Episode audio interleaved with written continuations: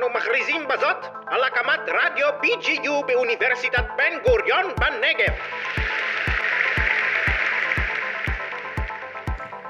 המחלקה למדעי החיים גאה להציג ביולוגיה ללא ביולוגים.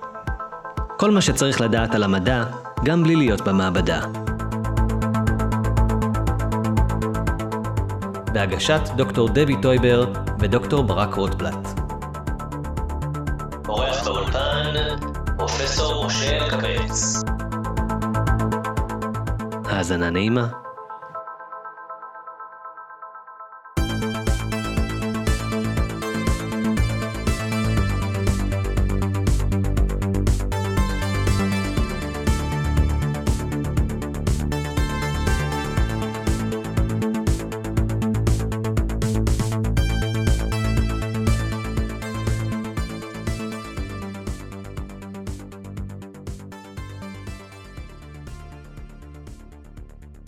שלום לכולם, ואנחנו, אני מאוד שמח להציג את uh, פרופסור משה אלקבץ, שבא להתארח אצלנו.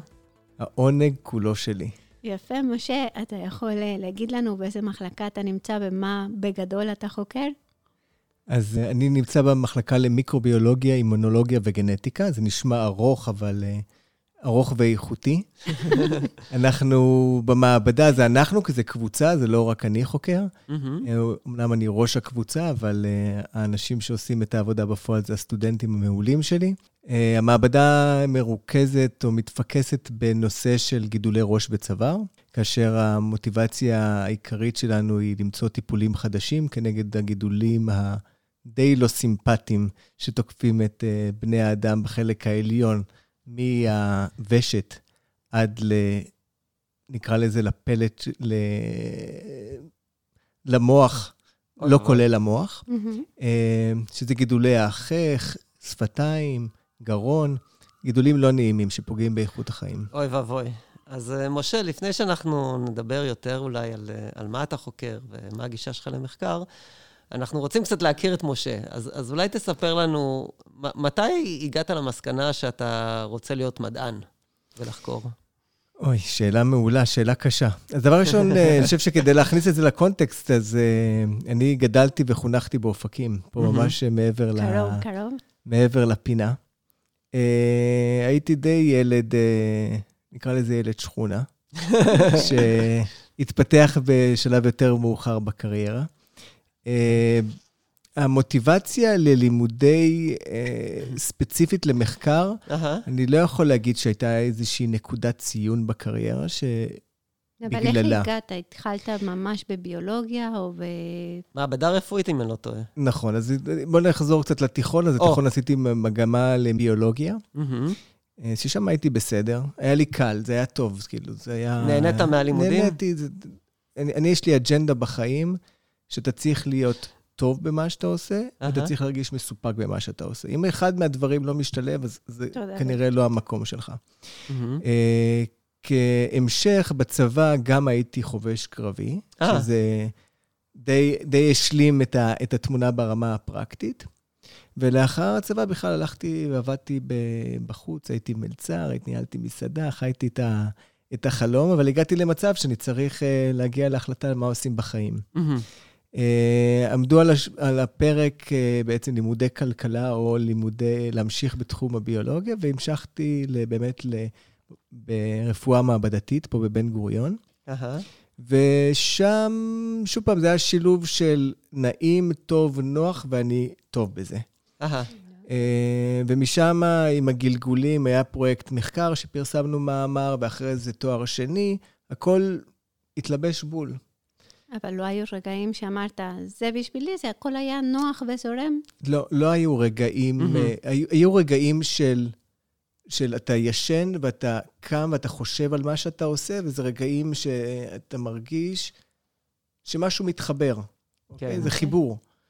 Uh, היו רגעים גם שלא היו חיבור, כי היו רגעים שהיו לי כל מיני פנטזיות לפתוח עסקים, ולקחתי איזושהי פאוזה. זאת אומרת, שניסיתי לטעום גם מהדברים האחרים, אבל בסופו של דבר הרגשתי שאני טוב במה שאני עושה. ובמהלך הדוקטורט הייתי סטודנט מאוד uh, pusher כזה, דוחף. Uh, אז במהלך הדוקטורט עשית דוקטורט בבן גוריון, נכון? עשיתי דוקטורט בבן גוריון אצל רוני אפטה, ובהתחלה גם עם שרגא סגל. אה, ובמהלך הדוקטורט הגשתי מלגה לחו"ל. אה, נקרא Chateaubriand fellowship, זה שיתוף פעולה ישראל, אה, ישראל-צרפת, ואני יזמתי את, ה, את הפרויקט הזה מאפס. וואו. מה, מלכתוב את ה fellowship עד לקבל אותו ולנסוע וכיוצא בזה. ושם בעצם פעם ראשונה התנסיתי ב... בלראות משהו אחר שהוא מעבר ל-BGU. אהה. זה היה מכון פסטר, מכון מכובד. כן, נהדר. עם, עם uh, הרבה אנשים, וכשחזרנו לארץ, אני וקרן המקסימה, אשתי, mm-hmm. uh, חזרה אחרי השנה הזאת, החלטנו שאנחנו ממשיכים ב, בחוויה. והחוויה היא, שוב פעם, חוויה שילוב של רגש, אה, אבל היה שם משהו במכון הגדול, הבינלאומיות, מה, מה זה שזה... חייבים להמשיך עם ההרפתקה הזאת. אני, אני, אם, אם יורשה לי להוסיף, זה, זה באמת אה, שאלה, האם היה איזה משהו אה, מעניין במדע שהדליק אותך, או שבאמת זה היה המוטיבציה העיקרית, בוא נגיד, זה, זה היה זה, הסגנון חיים, הלייפסטייל הזה? כי להיות מדען זה בהחלט לייפסטייל. אני חושב שאחד הדברים ש...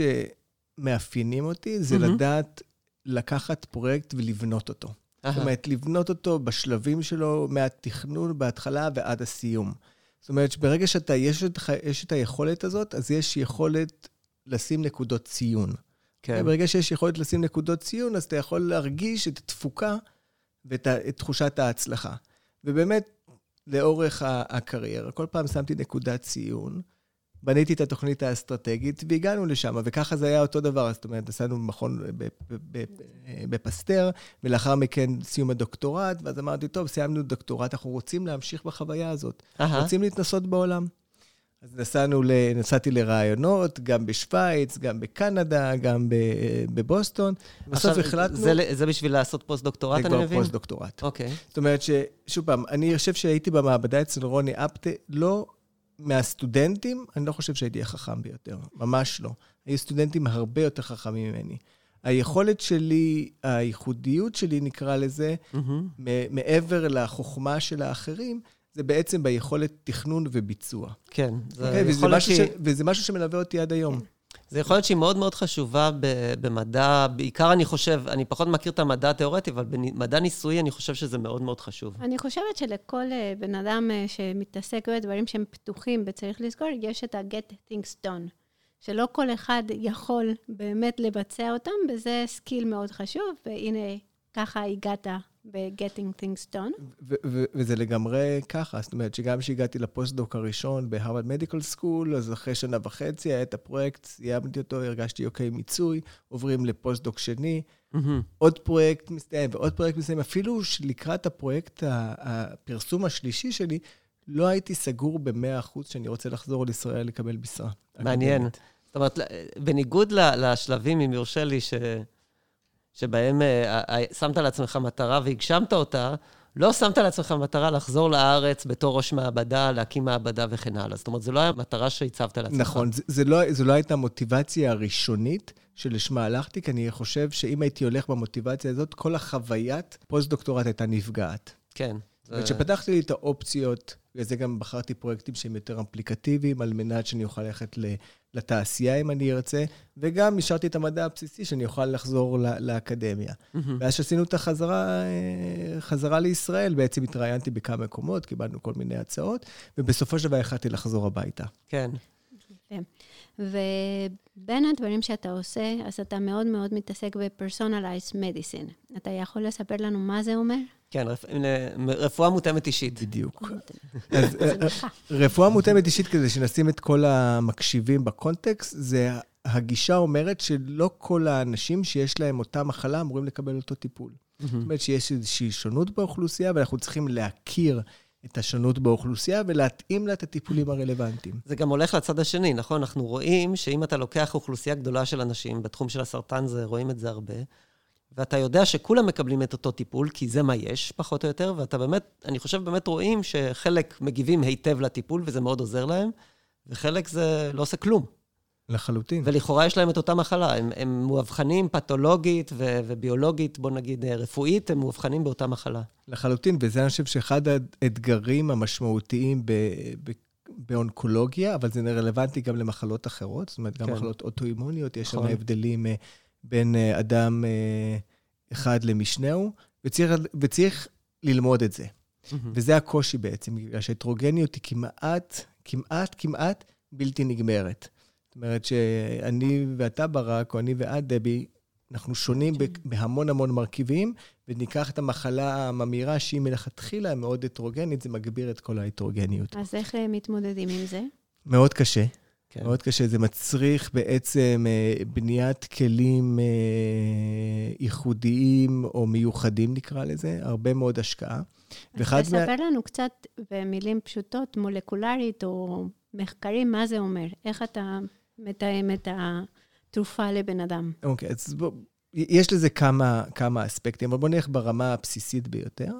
זאת אומרת שיש לנו את הגנום האנושי, אוקיי? וחלק מהגנים במהלך התהליך הממאיר שנוצר, יש שינויים בגנים מסוימים, mm-hmm. ולא כל סרטנים, או לא כל סוגי הסרטנים, יש להם אותם שינויים גנומיים שנקראים מוטציות, אוקיי? כן. ו... והרעיון בבסיסו של הרפואה המתאמת אישית זה להסתכל על, ה... על המבנה הגנומי, כן. השינויים המוטציות, ולהבין איזה טיפולים כדאי לתת להם. ככה זה התחיל. נכון. Okay, okay. אבל מאז אנחנו מבינים שההטרוגניות היא הרבה יותר גבוהה, זה מעבר רק לרמת ה-DNA. יש אה, שינויים אפיגנטיים, יש שינויים ביוכימיים, יש הרבה מאוד שינויים שיכולים להשפיע על, ה, על, ה, על, התופ, על הטיפולים הללו.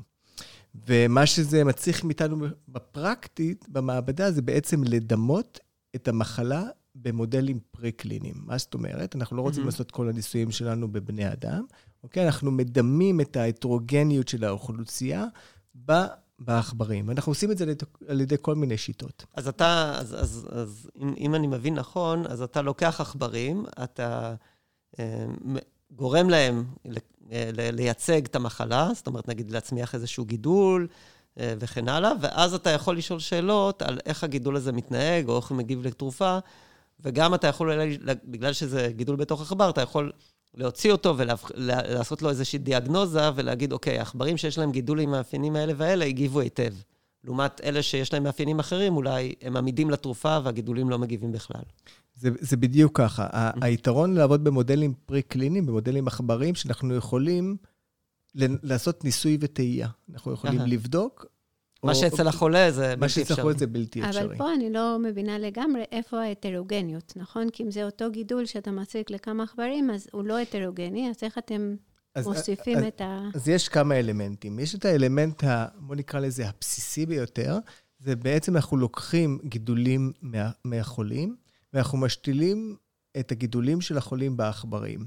זאת אומרת, אם יש לי 30 חולים, אז יש לי 30 מודלים עכבריים, אז יש לי את אוקיי. ההטרוגניות של ה-30 חולים שאותם בדקתי. אז ההטרוגניות באה שכל גידול בא מחולה אחר, שאצלו המחלה מתפתחת ומתנהגת כמעט אה, בצורה אחרת. נכון, וזה רק סוג של... אה, אחד של הטרוגניות. גישה כן. אחת.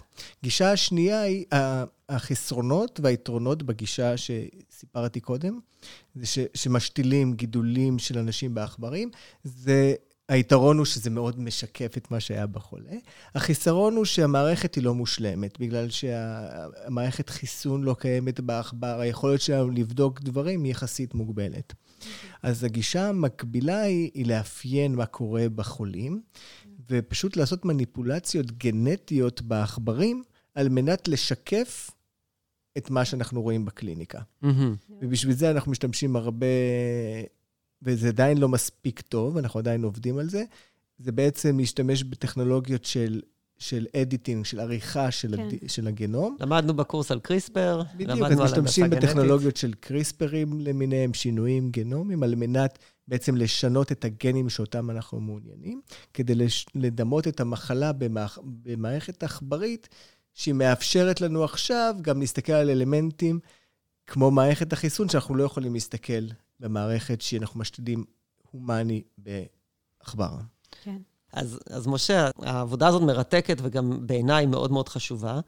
ו- ואם אני מבין נכון, מהסוג הזה של עבודה, אתה יכול גם להגיע לתובנות, אה, נקרא לזה, פרקטיות, איך לטפל בחולה עם מאפיינים כאלה ואחרים בגידול, אבל גם אתה יכול להגיע לתובנות של, של מה שנקרא מדע בסיסי, זאת אומרת, ללמוד על הביולוגיה של התאים, על הביולוגיה של הגידול ועל הביולוגיה של תא שמתמודד נגיד עכשיו עם כימותרפיה ו- וכן הלאה. לגמרי. התשובה היא בשני אספקטים. אחד, יש את האספקט האפליקטיבי של, אוקיי, מה, מה האנד פוינט שלי, איך אני רוצה לשפר את התרופה. ויש את, ה, את הדבר המקביל לו, נקרא לזה, שזה ה-curiosity, הסקרנות המדעית שלנו, של להבין כן. למה דברים עובדים, אוקיי? אז לפעמים אחד מהם הוא יותר קל מהשני, הרבה פעמים הקושי זה בעצם לחבר אותם ביחד ו- ו- ולבחון את העשרות המחקר. אז, אה, אז באופן גורף, אני, אני mm-hmm. אגיד את זה בצורה די, די כוללנית, היא שהרבה פעמים מההבנות המולקולריות או הביוכימיות, אנחנו מנסים לפתח גישות טיפוליות חדשות, mm-hmm. ואנחנו בודקים את זה על אותם מודלים שאותם אנחנו מייצרים. זאת אומרת שמההבנה הבסיסית אנחנו יוצאים לכיוון הפרקטיקה, ולפעמים זה קורה גם הפוך, אבל לרוב לא. אוקיי. Mm-hmm. Okay.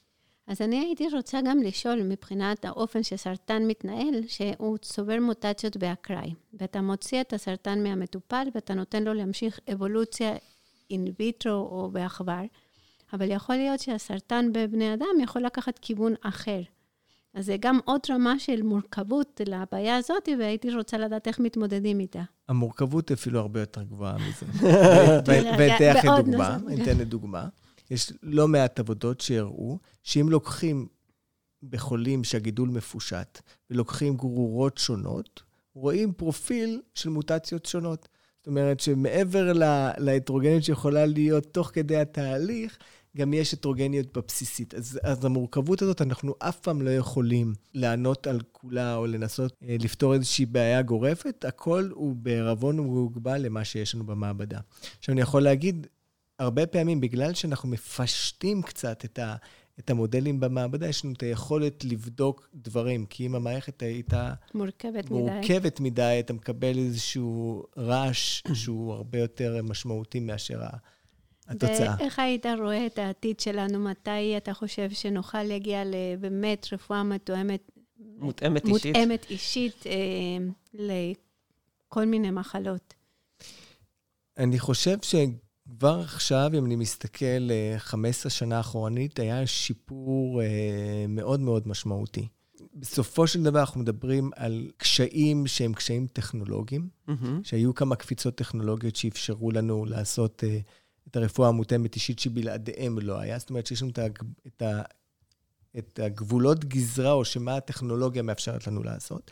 ושני, זה העלות של הדברים. זאת אומרת, ש... באופן עקרוני, אם היה לי unlimited budget, אם היה לי תקציב בלתי מוגבל לכל חולה שהיה מגיע לקליניקה. אז יכול להיות שהייתי עושה את זה יותר טוב. אבל בהנחה שאין לנו את ה... את ה... שיש לנו את המגבלה, אז אנחנו צריכים לעשות את ההתאמות. זאת אומרת שזה שילוב של טכנולוגיות, עלות, ידע, ורק ברגע שהכל ישתלב ביחד, אנחנו נצליח להגיע לשם. כמה זמן זה ייקח? קשה מאוד לחזות. אבל, אבל אני חושב שזה יותר uh, עניין, uh, עניין כמותי מאשר איכותי. זאת אומרת, כבר עכשיו משתמשים ב profiling גנטי בשביל אה, להתאים טיפול לחולים. זה לא מספיק טוב, זה עוזר יחסית למעט חולים, אבל עדיין משתמשים בזה. זה, אנחנו צריכים מאוד מאוד להשתפר בזה, אבל אני חושב ש, שקשה יהיה, זה לא שיהיה רגע מסוים שמעכשיו והלאה יש רפואה מותאמת אישית, ולפני זה לא היה.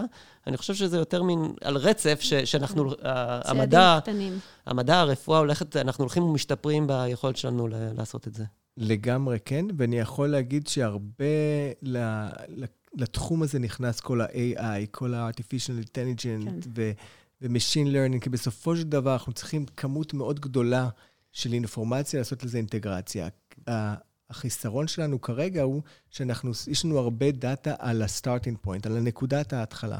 ואנחנו יודעים שגם בערך, לאורך הטיפול ולאורך התהליך, דברים הם דינמיים, ואין לנו עדיין יכולת ומספיק אינפורמציה להבין את הדינמיקה של התהליך, כן. שזה הגורם, אחד הגורמים המקבילים. כי אנחנו לא יכולים, נגיד, לדוגמה, חולה סרטן עם, עם חס וחלילה גידול במוח, אה, לבוא ולקחת ביופסיה כל, כל שבוע לאורך הטיפול ולראות איך התאים מגיבים, זה משהו שאי אפשר. נכון, אבל יכול להיות שזה יהיה איזשהו צורך שצריך לענות עליו על מנת לאפשר את, ה, את הטיפול היעיל, כי יכול להיות שבלי האינפורמציה הזאת, אנחנו לא נגיע לשם. אז אה, יפה. עכשיו אנחנו רוצים קצת לחזור לקריירה האישית שלך, אם תספר לנו קצת, קצת אה, על הפוסט-דוקים בחו"ל ועל ההחלטות אה, לחזור לארץ. postdoc בחו"ל, אני חושב שהיה לי מזל. באמת היה לי מזל. כי היו לי שני מנטורים מעולים. איך, איך הגעת דווקא אליהם? זאת אומרת, אתה אומר מזל, אבל אני בטוח ש... שהיה לך גם איזשהו אלמנט של שכל לבחור אנשים אה, טובים. אני, אני הרבה זורם עם הרגש. Mm-hmm. אני באמת מנסה לחוש את, ה... את הסביבה. אה, אני לא יכול להגיד לכם שאני באתי לפוסט מבושל עם איזה אג'נדה שאני רוצה ללמוד ולעשות משהו איקס. זאת אומרת שדי פרשתי את היריעה שלי מספיק רחב כדי לחוש איפה יהיה לי טוב. Uh-huh. גם מבחינת הסביבה, גם מבחינת האנשים, גם מבחינת התחום. אה, ובאמת זה, זה מאוד קשה, זה קל בדיעבד להגיד שזה כן. היה בחירות טובות, אבל אי אפשר uh, תמיד לחזות את זה מראש. אז אני במהלך ה postdoc מאוד מאוד נהניתי. Mm-hmm. היתרון שהיה לי, זה יתרון מדהים, שעבדתי עם כמה קבוצות, וגם עברתי כן. שלוש מוסדות שונים. וואו.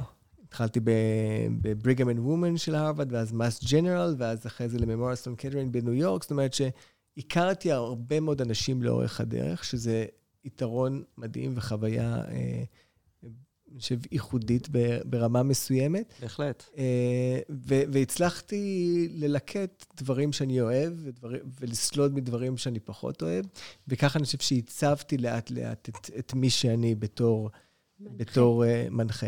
אני חושב שמאוד אה, חשוב שאני אף פעם לא שמתי את הקריירה לפני המשפחה. Mm-hmm.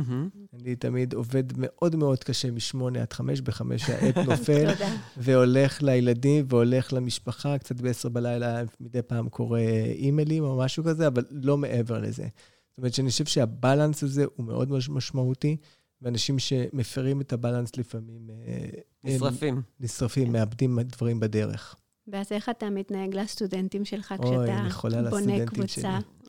כן, כי, כי היו לך מנטורים טובים, obviously, כי אתה גם, גם בגלל שמבחן התוצאה מאוד הצלחת, וגם, ואתה עדיין מצליח, וגם uh, מהבחינה הזאת שאתה, מה שאתה מדווח, שהיה לך טוב.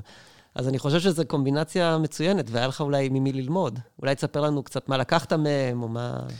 אני לא רוצה להגיד על מה, מה לקחתי ומה לא לקחתי, אני אדבר על מה אני מאמין. Mm-hmm. אני מאמין בכלל ב- בהתפתחות, אוקיי? אני, פחות מעניין אותי המצב הסטטי, כאילו מי אתה עכשיו ומה אתה עכשיו, אני הרבה, הרבה פעמים מסתכל על המגמה. Mm-hmm. כמה אנחנו משתפרים לאורך הדרך. זאת אומרת, יכול להיות שהגעת סטודנט מעולה ונשארת בפלטו, זאת אומרת שלא עשיתי את העבודה כמו שצריך, או שאתה לא השתפרת, uh-huh. או לקחת סטודנט מעולה והוא הידרדר, או הפוך, לקחת סטודנט בינוני והמראת אותו למעלה. הגישה שלי היא בעצם לנסות כמה שיותר לעצב. Mm-hmm. Okay, כן, אני, אני מאוד, הייתי קורא לזה דומיננטי ב, בלנסות להעצים את הסטודנט. Mm-hmm. Okay? אוקיי? שזה לאתגר אותם, לשאול את השאלות הקשות, לפעמים גם לשאול את השאלות הלא נעימות, אבל זה מגיע ממקום שהסטודנט צריך להבין שה, שהקריירה שלו היא בידיים שלו. אין ספק שההצלחה שלו זה ההצלחה שלי, וההצלחה שלי זה ההצלחה שלו, אבל המטרה שלי היא פה, היא בעצם להרים אותו. אז אני משקיע הרבה מאוד מאמצים ואנרגיות במנטורים. שמנטורים זה לדבר, וזה לשאול על המשפחה, ולדבר mm-hmm. על הקשיים, ולדבר על התסכולים, כן. ולדבר ולדבר על הדברים. בישיבות המעבדה, אני, רוב הישיבות המעבדה, אנחנו בכלל לא מדברים מדע, אנחנו מדברים על החיים. כן, רציתי, אני, יצא לי להיות בישיבת מעבדה של, אה, של משה, וזו הייתה חוויה נהדרת, וזה מאוד, מאוד היה מיוחד לראות, מאוד שונה מהישיבות מעבדה שלי. אז אולי, אז אולי תספר לנו קצת מה... אה, מה, תספר לנו קצת איך זה הולך הישיבת מעבדה, ואיך לדעתך זה תורם לסטודנטים שלך. אז הנקודת הערה הגיעה אחרי בערך שלוש שנים שהיה, שהייתה לנו את המעבדה. Mm-hmm. ו- והרגשתי שהצוות הוא עובד ביחד, אבל אנשים לא מכירים אחד את השני. כן. כאילו, אתה יודע, שיחת, כן. שיחות תכולים, אבל אף אחד באמת לא מכיר לעומק אחד את השני. ואז uh, ישבנו אני ולימור, מנהלת המעבדה שלי, והתחלנו לדבר, ואז אמרתי, מה דעתך על זה שכל תחילת ישיבת מעבדה, מישהו מספר משהו, אז בהתחלה התחלנו על משהו טוב ומשהו רע שקרה לי השבוע או משהו כזה. ופתאום אתה רואה אנשים מתחילים לחשוב על מה הם הולכים לדבר, או פתאום ככה פותחים על דברים אישיים. Mm-hmm. והייתה אפילו חוויה מכוננת מבחינתי, שאחת הסטודנטיות החמודות שיש לי במעבדה, היא סיפרה על, על, על הקשר שלה עם סבתא שלה. Hmm, מעניין. ואני בדרך חזרה מהעבודה הביתה, התקשרתי לסבתא שלי, כי לא דיברתי איתה הרבה זמן. כן. זאת אומרת, שאני דרך, דרך, כמו שאני חייתי את הסיפור שלה, ואני משליך כן. אותו על עצמי, גם אני מתאר לעצמי שהם לוקחים את הסיפורים אחד של השני, משליכים אותם על עצמם. וכפונקציה של, של האינטראקציה הזאת, אז אני חושב שלאורך הזמן, אנשים למדו להכיר, גם ברמת השמות וגם ברמת החוויה של מה קורה לכל אחד בחיים הפרטיים, וזה הגביר בעצם את השיתוף פעולה ביניהם, את היכולת שלהם לבוא במהלך שיחה מדעית, לבוא וגם לבקר. כי פתאום הביקורת היא כבר לא מגיעה בקטע של התנסות, אני פה ואתה שם, אנחנו כבר ביחד כקבוצה. אז הביקורת גם נלקחת בצורה אחרת. מעניין. מאוד חשוב להיות קבוצה, כי גם דברים מתקדמים יותר טוב, גם כיף לבוא למקום שרוצים אותך ושיש לך חברים. וכמובן, גם המדע מתקדם, כי אתה מדבר עם אנשים על מה שיצא, הם יכולים לעזור. אז זה באמת קבוצה מתקדמת יותר מאחד בודד שם באי במעבדה. אבל אה, מה השיחות הקשות שהיו? ברור שבלי שמות, אבל מה זה דבר קשה שהיית צריך להגיד לסטודנט שאולי לא מתקדם או שלא מצליח? יודעת מה, אני רוצה דווקא לקחת את זה לכיוון טיפה אחר. אה, כי הרבה פעמים אנשים שלא, שלא, שלא מצליחים, הרבה פעמים זה דברים שהם חוסר מזל. אוקיי? נכון. ובואו ניקח גרנטים אצלנו, מענקי מחקר לצורך העניין בשבילנו, זה הרבה פעמים חוסר מזל. אוקיי? אז אחד מהדברים ש... ונראה לי אחת מהישיבות מעבדה הכי טובות שהייתה לנו, זה שהגעתי לפגישת קבוצה, וסיפרתי להם איך זה שאני כבר כתבתי שמונה, שמונה או תשע הצעות מחקר, ולא קיבלתי אף אחת. איך מתמודדים עם קשיים? כן. עכשיו, סיפרתי להם, כמו שאתם עושים ניסויים וזה לא הולך, נכון. גם לי זה לא הולך. והשיחה הלכה לכיוונים כאלה מדהימים, שכל אחד סיפר על איך הוא מתמודד עם הקשיים שלו, איך מתמודדים עם, ה... עם החוויות שלו של הכישלון. Mm-hmm. וזה הייתה, מפה אנשים דווקא ראו את עצמם, אמרו, אוקיי, זה שהניסויים לא הולכים, זאת אומרת שאני אולי צריך לשנות אסטרטגיה, אולי אני צריך לעשות איזשהו משהו, וזה, וזה העצים אותם לבד. זאת אומרת שהביקורת היא לאו דווקא הגיעה למצב שאני באתי, אמרתי, תקשיב, אתה לא משקיע. אתה, הניסויים שלך לא עובדים יותר מדי. כן. אלא גרמתי לו להבין שאם זה לא עובד, תעשה איזשהו טוויסט בעלילה. יפה. אז הסוד אה, של ההצלחה זה להבין שהביקורת באה ממקום טוב ושמנסה לעזור, ולא ממקום שאני מתנשא עליך. לגמרי. הגעת פעם ל... אה, זאת אומרת, אני, אני כמובן משליך חוויה של עצמי עליך, אז בוא נראה מה, איך, איך, אתה, איך אתה רואה את זה. אז uh, היה לי סיפור עם סטודנט או סטודנטית, זה כרגע לא משנה, ש, שאני הרגשתי ש, uh, שאין בינינו התאמה. ו, ואני חושב שזה מאוד חשוב ב, ב, במאסטר קצת פחות, כי זה יחסית קצר, זה שנתיים, אבל בדוקטורט אני חושב שזה מאוד מאוד חשוב, ההתאמה בין המנחה או מנחה והסטודנט והסטודנטית, וההתאמה היא, היא לא משהו שאפשר uh, למדוד אותו. זה לא איזה משהו פורמלי. זה לא להגיד, אני, מי שמתאים לי זה מישהו שעובד מאוד, מאוד uh, קשה, ומי שמתאים לי זה מישהו שהוא מאוד חכם. זה בכלל לא ככה, זה משהו שהוא מעבר לדברים האלה, זה משהו שהוא אישי. ו, ואחד מהדברים הראשונים, uh, המחסומים הראשונים שהיה לי בתור מנחה, זה, זה למעשה לקחת את התפקיד של המבוגר האחראי ולדבר עם, uh, עם אותו, אותו סטודנט או אותה סטודנטית, ו, ולהגיד ש, שאין התאמה, ולכן דרכנו צריכים להיפרד. בדיעבד זה היה מאוד טוב, כי גם אותו סטודנט או סטודנטית המשיכו הלאה והם מאוד הצליחו. גם לי זה עשה טוב, כי יש איזושהי, איזשהו... Uh, זה מאוד קשה, אני חושב, להיות עם uh, סטודנט או סטודנטית שאתה מרגיש ש... שאתה לא יכול לספק uh, לא למה שהם צריכים, וגם ההפך, שהם, שהם כל הזמן מאכזבים, כי אין התאמה בציפיות וב... ורציתי לשמוע קצת ממך, אם נתקלת בכזאת סיטואציה, ואם כן, איך התמודדת. אה, אז תשובה היא כן, נתקלתי בסיטואציה, אפילו יותר mm-hmm. מפעם אחת. אני לא יכול להגיד שכל פעם הייתי, עשיתי את אותו מהלך והוא יצא מוצלח באותה מידה. זאת אומרת שזה קצת mm-hmm. וריאבילי בין uh, שונה בין, אה, באדם אחד לאחר, וזה גם נורא תלוי בסטטוס, כמה זמן הוא נמצא במעבדה ומה ההשלכות של הפסקת אה, העבודה. אה, ואני חושב שזה משתלב שוב פעם לאותו רוח שיח ואווירה במעבדה. אם האווירה במעבדה היא אווירה של משפחתיות, אווירה של קבלת האחר, והבן אדם או בת אדם לא משתלבת, אוקיי? אני חושב שהרבה פעמים הם מרגישים את זה לבד, ולפעמים אתה רק צריך לשקף את זה. זאת אומרת, שמה שעשיתי בפעמים, בפעמיים מתוך השלוש החוויות שהיה, שהיו לי, פשוט נתתי את הסולם כדי שאנשים אה, ירדו מהעץ, בין אם זה לשנות התנהגות במעבדה, ובין אם זה לעזוב את המעבדה. אוקיי? Okay? היו לי מקרים שהאנשים הם קצת טוקסיים, קצת רעלנים, כן. ששם אין ספק שהייתי צריך לחתוך. Mm-hmm. וזה אף פעם לא קל וזה אף פעם לא נעים, אה, אבל בסופו של דבר, אנשים צריכים, אה, כולל אנחנו, צריכים לדעת איך להתמודד עם זה, ללמוד, להפיק לקחים, ואחד מהלקחים שאנחנו מתכוונים ליישם במעבדה זה שבועות התנסות. זאת אומרת, אני לא לוקח יותר סטודנטים על הבבלה, כאילו בואו תצטרפו, אלא שבועיים, שלושה התנסות, שאנשים יבואו וירגישו, יראו את ההתאמה, יראו איך זה לקום בבוקר ביחד, זה כמו עם האישה, נכון? או בן זוג, אתה רוצה נכון. לדעת איך זה קורה בטבעי. נכון. אז שווה, אני אישית שם את ה... אני נותן משכורות לשבועות הראשונים, או אפילו בהתנדבות בשבועות הראשונים, כדי לחוש את הבן אדם. ומשם אנחנו מתקדמים. כן, תקופת ניסיון זה נשמע לי רעיון מעולה. זה מאוד חשוב. מצד שני, תמיד יש את ה... למשל, התחלה של מאסטר, התחלה זה בדוקטורט, זה תמיד בא ב... בתחילת הסמסטר קיץ או, או חורף.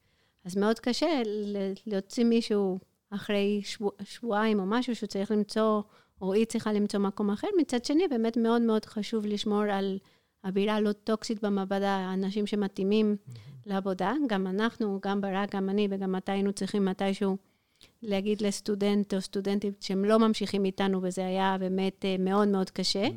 לא ישנים בלילה. לא ישנים לא בלילה חצי שנה, אני חייבת להגיד, לא, אבל... אה, אבל, אבל, אבל אחרי זה ישנים. מעולה. לגמרי. אבל אני חושב שהבן אדם ממול, mm-hmm. שמקבל את החוויה הנגטיבית הזאת, בסופו של דבר אני חושב שזה בא גם לטובתו. אני, אני חושב שאפשר וזה... להישאר אפילו חברים.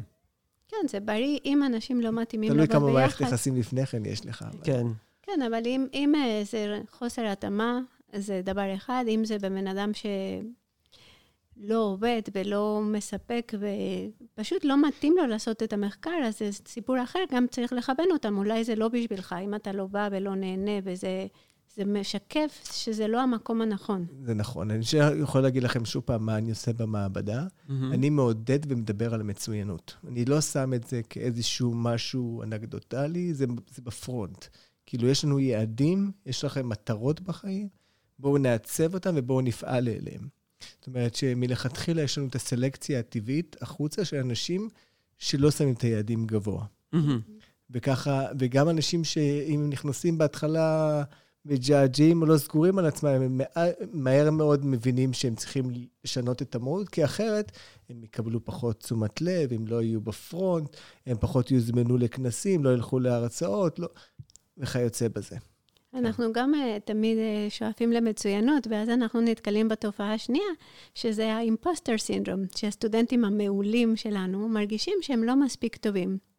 אז אה, איך אתה מתמודד עם, אה, עם התופעה הזאת? אני לא יודע, אלא אם כן לא כן. נתקלת בזה. לא נתקלת לא, לא בזה. את יכולה שנייה לפרץ את שאני אפנים אה, יותר את ה... אז יש הרבה אנשים שמרגישים, למרות ההישגים שלהם ולמרות המצוינות שלהם, שהם הגיעו במזל למקום שהם נמצאים בהם, למשל PI, למשל בדוקטורט או פרסום, ושעוד מעט יגלו שזה באמת לא הם, ושהם... הם, הם, הם לא מוצלחים, הם, הם, לא הם אפסים גמורים.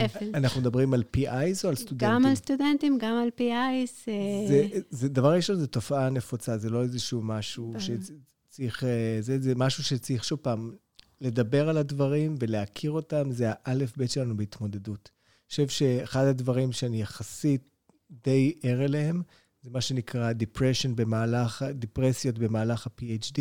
כן. ו, וחוקרים שהם מגיעים ממעמד מסוים ולאט לאט הם דועכים. אני חושב שזה משהו שכל מוסד בעולם, וגם מוסד, לב. צריך לשים לב, צריך להיות ערני, צריך לדאוג ולתמוך גם ברמה המקצועית של לא להגיע למצב הזה. וגם אם לעצום עיניים ולא להתמודד עם הסיטואציה, זה, זה החטא, חטא מאוד גדול. ברור, צריך אה, א', להגיד לסטודנטים שהם לא לבד. הדוקטורט והמחקר הם מאוד מאוד קשים, וחלק גדול מהסטודנטים שלנו מתמודדים עם דיכאון. כן. ויש אה, גם אה, בבן גוריון מערכת תמיכה מאוד טוב, יש פסיכולוגים, אז רק למאזינים שלנו שאולי לא יודעים, אז יש מערכת תמיכה. וגם בתור PIS צריך לשים לב ולהשאיר את העיניים פתוחות אם יש סטודנט שרואים שסובל ושדועך. אבל אז לא היו לך חוויות כאלה?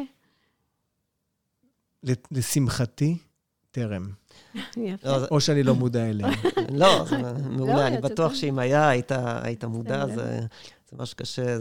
אבל דיברנו על הרבה מאוד קשיים, ואני חושב שגם חלק מהקשיים האלה, הם נובעים מהצד השני, מהיתרונות ומהדברים המעניינים והמיוחדים שיש בעשייה המדעית, כי שלפחות אני יכול, כשאתה נכנס לעשייה המדעית, אתה נתקל, אתה מוקף סביב, סביבך באנשים, גברים ונשים מאוד מאוד חכמים ומוצלחים.